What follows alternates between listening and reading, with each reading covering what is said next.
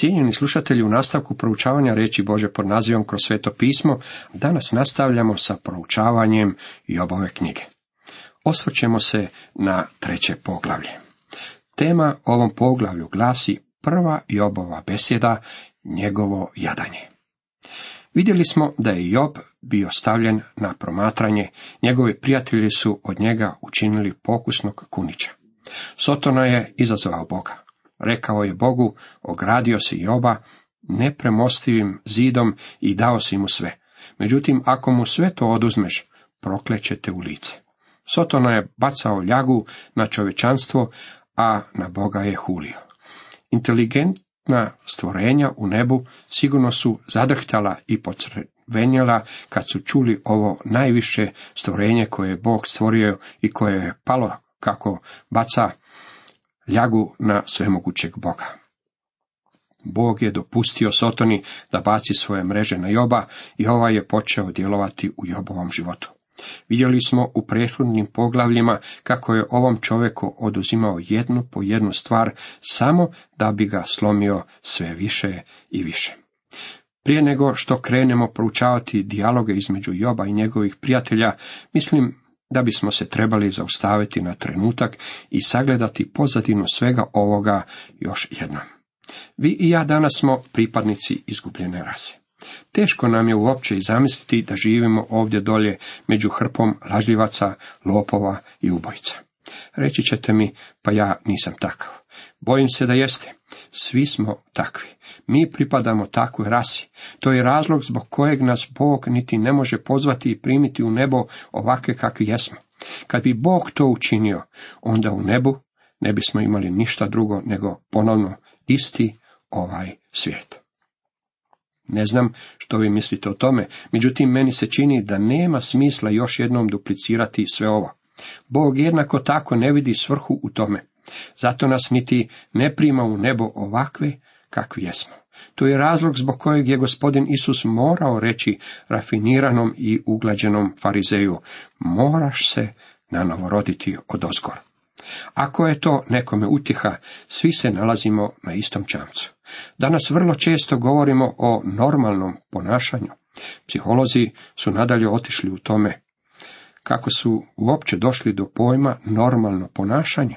Ono što oni čine je da nacrtaju dijagrame u koje spada većina ljudi i način na koji se ponaša većina ljudi nazovu normalni. Na jednom kraju imamo abnormalne, a na drugom supernormalne, jer ima ljudi koji spadaju na krajeve tih njihovih dijagrama. Najčešće ih se naziva ekstremima. Kako ti ljudi mogu znati da je masa ljudi koji su u sredini normalni? Meni se ne čini da jesu. Bog nam kaže da smo svi u grijehu. Ovo stvorenje imenom čovjek je krhko, neotporno i manjkavo. Vrlo je lako poremetiti ravnotežu i stabilnost bilo kojeg čovjeka. Svakome od nas to se može dogoditi. Jako je lako udaljiti se od ustaljenog obrazca i postati ekstremom. Statistike nam otkrivaju kako u Americi jedan od deset ljudi provodi određeno vrijeme u nekoj od klinika koje se bave liječenjem mentalnih tegoba čovjeka, a taj broj iz godine u godinu raste. Bog je dao određena pravila kako bi čovjek mogao ostati na ispravnom putu i jednostavan. U propovjednikovoj knjizi to je izraženo ovim riječima. U propovjednik 7.29 čitamo. Otkrih ovo, Bog stvori čovjeka jednostavnim, a on snuje nebrojene spletke. Bog je zaodjenuo čovjeka oklopom zaštite, sigurnosti, ako vam se tako više dopada. Bog je dao određena pomagala svakome čovjeku, kako nevernome, tako i vjernome. On daje da kiša pada i pravednom i nepravednome. Ljudi koji su zli dobivaju jednaku količinu sunca i zraka za disanje, a i zdravlje im je jednako dobro kao i onima koji su pobožni vjernicima u Kristu. Đavao zna da ako može dopreti do čovjeka, ukloniti s njega svaku zaštitu, otrgnuti mu svaku pomoć, oduzeti mu njegov sigurnosni pojas, tada može uzrujati čovjeka, okrenuti ga na glavačke, uništiti mu moral, promijeniti način njegova razmišljanja i isprati mu mozak. Stoga Bog je podigao zid oko čovjeka kako bi đavao ostao po strani. Sotoni je ponekad dopušteno probiti vrata i tada on čovjeka ogoli do njegove duše. Bog je dopustio Sotoni da Jobu ispere mozak. U knjizi o Jobu iznesen je problem. Radi se o ogoljavanju čovjekove duše. Nije nam dano rješenje, jako su u ovoj knjizi predloženi stanoviti odgovori. Da biste dobili pravi odgovor, morate okrenuti stranice Novoga Zaveta. Sve to sliči mi udžbeniku iz matematike kojeg sam imao u školi. Zadaci i problemi bili su u prvom dijelu knjige, a odgovore na njih morao sam potražiti na posljednjih nekoliko stranica. Takva je i Biblija. Ovdje nalazimo problem, međutim da bismo dobili odgovor moramo proučavati Novi Zavjet. Stari zavjet je u mnogome čemu nezadovoljavajuća knjiga. U njoj u stvari ništa nije riješeno. Mogli bismo se ovdje poslužiti riječima jednog čovjeka, stari zavjet je iščekivanje, novi zavjet je realizacija. U poglavljima 1 i 2 đavao je ispravo mozak Jobu. Skinuo je s tog čovjeka svaku zaštitu. Moramo ovo promotriti jer će nam pomoći u daljnjoj analizi dijaloga koje je Job vodio sa svojim prijateljima. Prvo Sotona je Jobu oduzeo sve što je posjedovao u materijalnom smislu. Jedna od temeljnih čovjekovih potreba je ona za imetkom. Životinja se već rađa s kaputom. Kad vi i ja dođemo na ovaj svijet, netko nas mora snabjeti s kaputom. Kasnije u životu moramo sami kupovati svoje kapute. Moramo imati hranu, odjeću i zaklon. Čovjeku su potrebna stada, krda, staja i zemlja. Mora biti okružen stvarima, potreban mu je dom, Biblija nam govori da nam je Bog sve predao na uživanje. Bog želi da čovjek uživa u stvarima koje je On stavio u ovaj svijet. Iako je nad ovim svijetom prokletstvo zbog grijeha, Bog je svakome čovjeku omogućio dovoljno toga da se može osjećati sigurnim. Tjelesne stvari mogu biti duhovni blagoslovi. Imovina je Boži dar. Nema ničeg lošeg u izgradnji većih žitnica. Opasnost leži u ovisnosti o tim stvarima, u oslanjanju na njih kao da su one sve što postoji u ovom životu. U stvari mišljenja sam kako je napredak i obilje u kojem mnogi narodi razvijenog svijeta žive generator loše savjesti. Tako mnogi ljudi troše milijarde dolara na to kako bi onima u potrebi dali samo mrvice, a sve zbog toga da bi oni mogli živjeti u obilju. Takvi postupci nikome ne koriste, jer u mnogo slučajeva pomoć iz razvijenih zemalja služi isključivo stišavanju vlastite savjesti. Međutim, kada netko živi u, u takvom obilju, kada je okružen svakovrsnim napravama i pogodnostima, on si je stvorio svoje vrsnu tamnicu. Svakog vikenda čudim se mnoštvo ljudi koji bježe u pustinje ili na morsku obalu kako bi pobjegli iz svojih domova u kojima sve funkcionira na pritisak dugmeta ili na daljinsku komandu. Osjećaju se kao da su u zatvoru. Svakom kršćaninu danas potrebno je da sjedne sam sa sobom i da napravi inventuru. Vjerujem li ja Bogu ili se pouzdajem u stvari i materijalno. Job je sve izgubio. Iz obilja je prešao u krajnje siromaštvo. Job je bio udaren, međutim nije se pomakao sa temelja na kojem je stajao. Drugo, Bog je dopustio Sotoni da Jobu oduzme njegovo najmilije. Vama i meni potrebni su naši najmiliji kako bi nam bili potpora. Mislim da je razlog zbog čega Bog malu djecu stvara tako privlačnom da bismo se mogli igrati s njima i grliti ih. To je ono što im je potrebno. Najveće uzbuđenje u životu osjetio sam kad sam u rukama držao naše prvo dijete, koje je Bog uzeo k sebi. Najveće uzbuđenje danas doživljavam kada čuvam naše unuke. Kako je to divno. Bog nas je učinio takvima.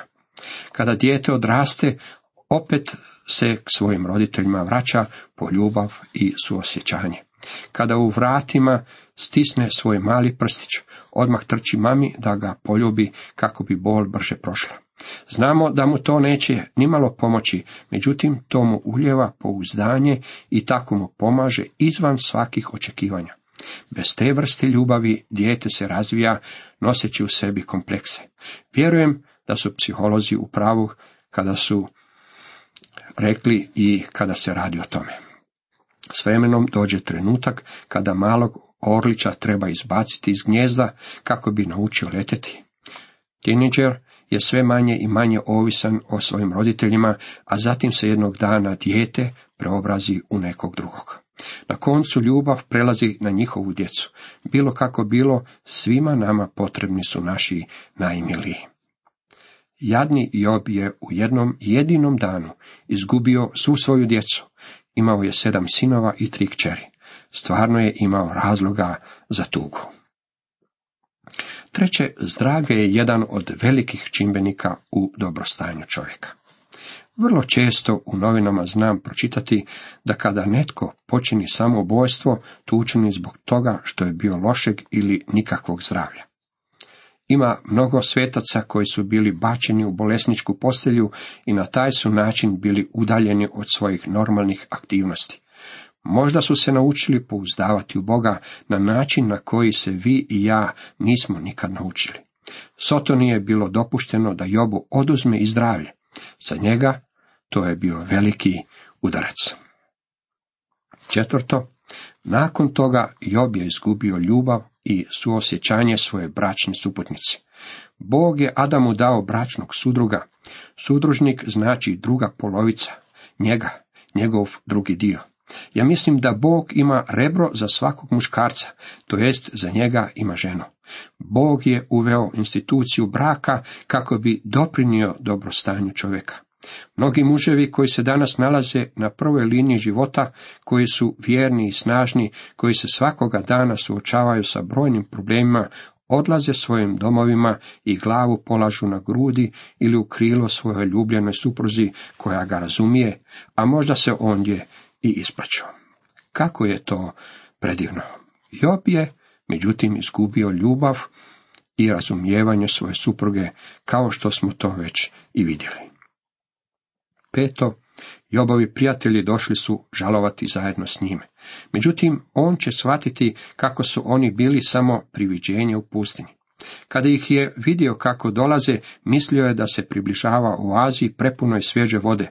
Međutim, ispalo je da se radi samo o fatamorgani, pa ih je na koncu nazvao mučnim tješiocima. Vidjet ćemo i zašto ih je tako nazvao. Što je još đavao mogao učiniti Jobu? Oduzeo mu je sve što je posjedovao. Sotona će sada pokušati uništiti kompletni Jobov sustav vrijednosti. To je ono na što bismo u našim proučavanjima trebali obratiti posebnu pozornost. Šesto, Job je izgubio svoj osjećaj vrijednosti i dostojanstvo vlastite osobnosti. Što čovjek može ponuditi u zamjenu za svoju dušu? Bog se sažaljuje nad mladeži danas koja odbacuje svoje živote zbog nekoliko tableta ili igli i koja se trudi zadovoljiti svoje u zlo ogrezle prijatelje. Bog je taj koji nekom čovjeku daje njegovu pravu vrijednost. Gospodin Isus rekao je, vredniji ste nego mnogo vrabaca. Rekao nam je da nebeski otac također zna i svakog vrapca i zna kad koji od njih pada na zemlju. Znate li što dokazuje da smo mnogo vredniji? Činjenica da je Isus kriz došao na zemlju umreti umjesto nas. To nam govori koliko smo vrijedni. Vrijedni smo koliko je vrijedna i krv Isusa Krista. Bilo je to tijekom mračnih godina kada je Moeritus briljantni naučenjak pao bolestan, pa su ga pokupili pokraj ceste. Liječnici su, misleći da se radi o nekoj propalici, počeli o njemu razgovarati na latinskom. Rekli su, hoćemo li operirati ovo bezvredno stvorenje. Moeritus je jako dobro razumio latinski. Podigao se i na latinskom im odgovorio, ne nazivljite bezvrednim stvorenje za koje je Krist umro. Zapamtite da đavao nastoji da izgubimo naš osjećaj vrijednosti i dostojanstvo naše osobnosti. Sedmo, Job će izgubiti svoj osjećaj Bože pravednosti i prije nego što će sve biti svršeno, postaće kritičan i ciničan. Proučavajući ovu knjigu nikako ne smijemo smetnuti suma da je ona nadahnuta, baš kao što je i čitava Biblija nadahnuta. Međutim, jednako tako nije istinito niti sve što koji od likova u njoj kaže. Evo i male ilustracije onoga što pod ovim mislim. Đavao nikako nije bio nadahnut kada je Evi izrekao ovu laž. Ne, nećete umreti. Postanak 3, četvrti redak. Međutim, zapis o njegove laži je nadahnut. Neki ljudi vjeruju kako je svaka izjava koju nalazimo u Bibliji istinita. Međutim, stvar je u tome da moramo jako dobro paziti tko je osoba koja izriče određene riječi. U knjizi o Jobu naći ćemo mjesta na kojima ovi ljudi izriču riječi koje nikako nisu istinite. Osmo, Job će također izgubiti i svoj osjećaj Bože ljubavi.